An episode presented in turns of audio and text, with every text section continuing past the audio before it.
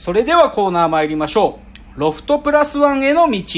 えこのコーナーはサブカルリテラシー、サブカル知識の低い株式会社私は社員に竹之内がサブカル魂を注入し、いつの日かロフトプラスワンでのイベントに呼ばれる存在にまで自分たちを高めていこうという意識向上コーナーです。では早速今日のテーマ発表します。今日のテーマ、ドラマ、この漫画がすごいと、ナンシー関とテレビの見方という話。えー、こんなドラマあったんですね。いや、これ知らない人結構多いと思うよ。まあ、これね、パまあ、ドラマなんですよ。この、うん。この漫画がすごい。で、知ってる人は知ってると思うんだけど、はい。同名の、実は宝島社のムック本があって、ええこれ年に1回出てる、あの、この漫画がすごいっていうね、うん。その年に注目されてる漫画を紹介するっていう、あの、ムック本なんだけど、それと同名のドラマがありまして、はいで、これね、僕も実は、そのリアルタイムの時見てなかったんです。あそうだ最近ね、アマゾンプライムにポンと上がってて、えー。あ、これ知ってる知ってると思って、えでもね、どっちかっていうと拒否、なんか、あーなんか、名前からして距離を置いてたんだけど、うん。で、だけど、見てみたらめっちゃ面白かったので、ーそれを紹介したい。まあ、ほ実際のリアルタイムで放送してたのは2018年の10月からの3ヶ月、あの、テレビ東京のね、あの深夜のドラマ25って枠だね。うん。で、そこで放送されたやつで、まあはい僕はね、何で知ってる知ってるって言ってたかっていうとね、はい。蒼井優さん、まあ蒼井優さんがメインの番ドラマなんだけあど蒼井優さんがその好きなハロープロジェクトのアンジュルム、アンジュルムのおダンスを踊ってる YouTube の動画があるのよ。はいはいはい。もうパーフェクトに踊ってんのよ、アンジュルムの振りを。あのますもんねー、タデ食う虫もライクイットっていう、なんちゃんちゃんちゃん、そんなのなんとかなみたいな、そういう歌なんだけど、それを青井優がパーフェクトに踊ってるの。で、この動画が、確かね、去年山里さんとの結婚の時ぐらいに、うん結構、ユ YouTube 上でも違法アップロードのやつがバズって、青井優がダンス完璧みたいな。だからこれね、YouTube に見たらああるんですよ。で、僕はそれを見てて知,、まあ、知ってて、あ、なんか青井優、こんなドラマでこんな踊り踊らされてんのかと思ってたんだけど、うんそれね、ちょっと僕は勘違いで、逆に、青優が積極的に踊ってたということが分かったの。でそれを、なんか改めて再確認したのが、その Amazon プライムで今見れます。この漫画がすごい。全12話のドラマです。で、少しちょっとどういうドラマかっていうのをちょっと説明すると、はいまあ、青優さんがね、ナビゲーター役なのよ。女優青優が。で、どういう風な作りかっていうとね、まあ、各回ね、こうね、まあ、3つ、3部構成っていうか、その、まずゲスト、1人の、毎1回ゲストが必ず1役者来るんだけど、はいその役者と青優がトークするわけ。うんうんで、それトークした後に、じゃあそ、今度は、じゃあその、これから作ろうとするものの役作りを一緒に青、青優も手伝いながら、その役者の青、役者がやる役作りっていうのに迫ってくるの。ドキュメンタリーパートが。はいで、でさ最後にドラマパートっつって、その役者が演じたい漫画のキャラ、はあ。そのコマを、もうコマ、このコマとコマ、なんか漫画一冊っていうより、特定のコマ、えー。このコマを演じるっつって、それを実際にドラマで撮るっていう、変な作りのドラマなんですよ。面白いそう。だから、まあ、インタビューっていうか、まあ、トークがあって、はい。で、その役作りのドキュメンタリーパートがあって、で、漫画、漫画のパートとかドラマパートとかあって、そういう変なドラマだったんですよ。で、でね、なんか、もともと企画ありきで、なんかその、宝島社が出してるこの漫画がすごいっていうのは、あ、なんか同じタイトルになっちゃったから、宝島社の人に許可取り行こうっていう感じで、へこーの漫画がすごいだったらしいよ。それ意図してなかった意図してなかった。あ意図してなかった。そうなん逆なんかこう漫画のやつでなんかこういう企画やってみようかなと思って、ーで、この漫画がすごいってタイトルがいいんじゃねえかってなって、はいはいはいそれで許可取り行ったんだって。そう、だから、でも最初僕それ知らなかったからさこの漫画がすごいのドキュメンタリードラマってなんだよと思って。要はさ、この、この漫画がすごいっていう時点で一段メタじゃん。こあそう漫画をメタ批評してる雑誌の、はい。さらにドラマ、で、しかもドキュメンタリードラマとか言われるから、はいなんか僕情報がメタ化しすぎて、だからね、何それと思って距離取ってたのよ。うんそうですそしたら見てみたらね、全然そうじゃなかったっていうことでうん。面白いんで、今日それを紹介したいんですよ。面白い。うんで、なんかまあ少し内容ちょっと入っていくと、だからまあさっきも言ったように3部構成で、うん。まあだからドラ毎回3部パパートの3つに分かれてて、はい。青優とゲストのトーク、で、まあ、何を主にトークするかっていうとね、まあ昨今やっぱり漫画実写化っつうかさ漫画の実写化でそれがすっげえ増えてるでしょ、うんまあ、特に少女漫画系ね。なんかね。こう冴えない女の子とか、うんとあとそこにイケメンの男が出てきてでそのイケメンの男のことをその冴えない女の子は恋に落ちるとか、なんかそういう系のドラマも毎月毎月出てくるんだよね。で若手女優をそこで消費されたりとかかっこいい俳男の子俳優がまあつくづくで出させられたりとか、うん。そんなばっかなんでそういう現状もあってね。でもそういう企画がやっぱり通るからさ、うん。その現状についてどう思うみたいなことを素朴にも役者の本当に思ってることをね語り合うんだよ、うん。まず青言うと。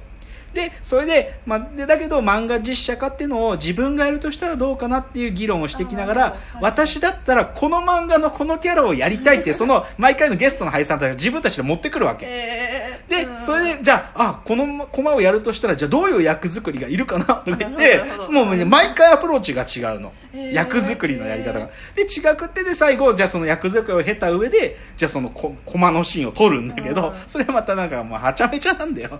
面白いんですよだからすごく。う。うん、はい。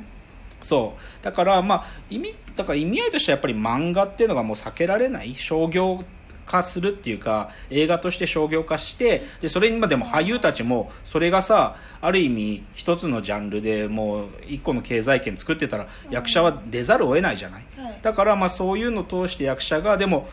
実際にでもマンなんか漫画を忠実にやることがいいことなのかとかいろんな議論があるんだよね。あそうですね。とかやっぱり漫画が好きなファンたちに向けてどういうキャラクター作りするべきかとか、はなんかそういうことを役者たちが逡巡するってことがまあリアルに書かれててすごい面白いんだよね。うん。そう。でだからね実際にまあどういうふうにっていうか誰が出てきたかっていうのを言うと、はい。もうそれね、まあ、見たいなって思うと思うんだけど、はい。あのね各界ゲストがねじゃあじゃあ第1回。これ,、これ初回だけど彼がね森山未来さんが来るんですよ。いきなり森山未来さんが出てくるんですよ、まあ、森山未来さんと青優さんはあのあれで共演してるからねあの何でしたっけ？100万円と苦虫女。逆だったかな？苦虫女と100万円だったかな？なんかそういうので共演してるし、へまあ、でももともと青井優さんも漫画原作のやついくつかやっててさ「はちみつとクローバー」も漫画原作じゃん？とか「宮本から君へ」とかもじゃん。だからまあそういう意味でもまあなんていうか漫画原作ってものを青井優さんもやりながらじゃあ森山未來さんがやろうとしたら何をっつうとこれがね牛音虎なんだよ。で牛そう牛尾役をやるっつって、えー。そう。でねで実これ面白いね。なんかその牛尾役をやるやれっつってマジで変なメイクしてきて。でそれでその牛尾がそのでこう正気を失ってこうでもそれを正気に戻す女性の役をオーディションしたいとか言って、えー。オーディションをするっていうのが役作りにもなってたりとかいうのが第1回でしょ？どん。どんいこうか第2回が、まあ噂の東出君だよまあ、東出君が、まあ、ロンっていうね剣道漫画だね、えー。まあ、彼剣道をやってたらしいからそれで剣道漫画で第3回が森川葵さんっていう若手女優さんだね、で彼女がね NHK にようこそっていうこう引きこもりの男の子をなんか調教する女の子の漫画があって、その女王様みたいな女の子の役を森川さんがやってるとかね。いいチョイスです。あとまあでんでんの次です第4回でんでんででんでんさんがおそ松くんやるんですよ。おそ松くんのおそ松くん。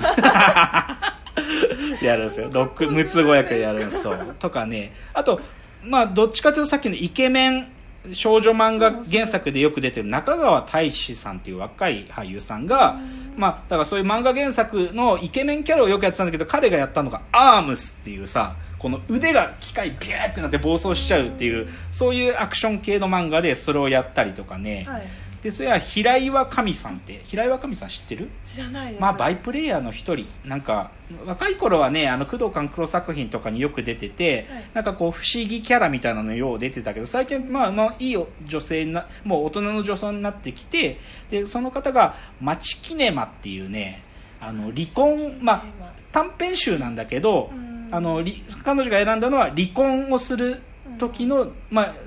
今日離婚するんだわっていう女性の短編のやつで、うん。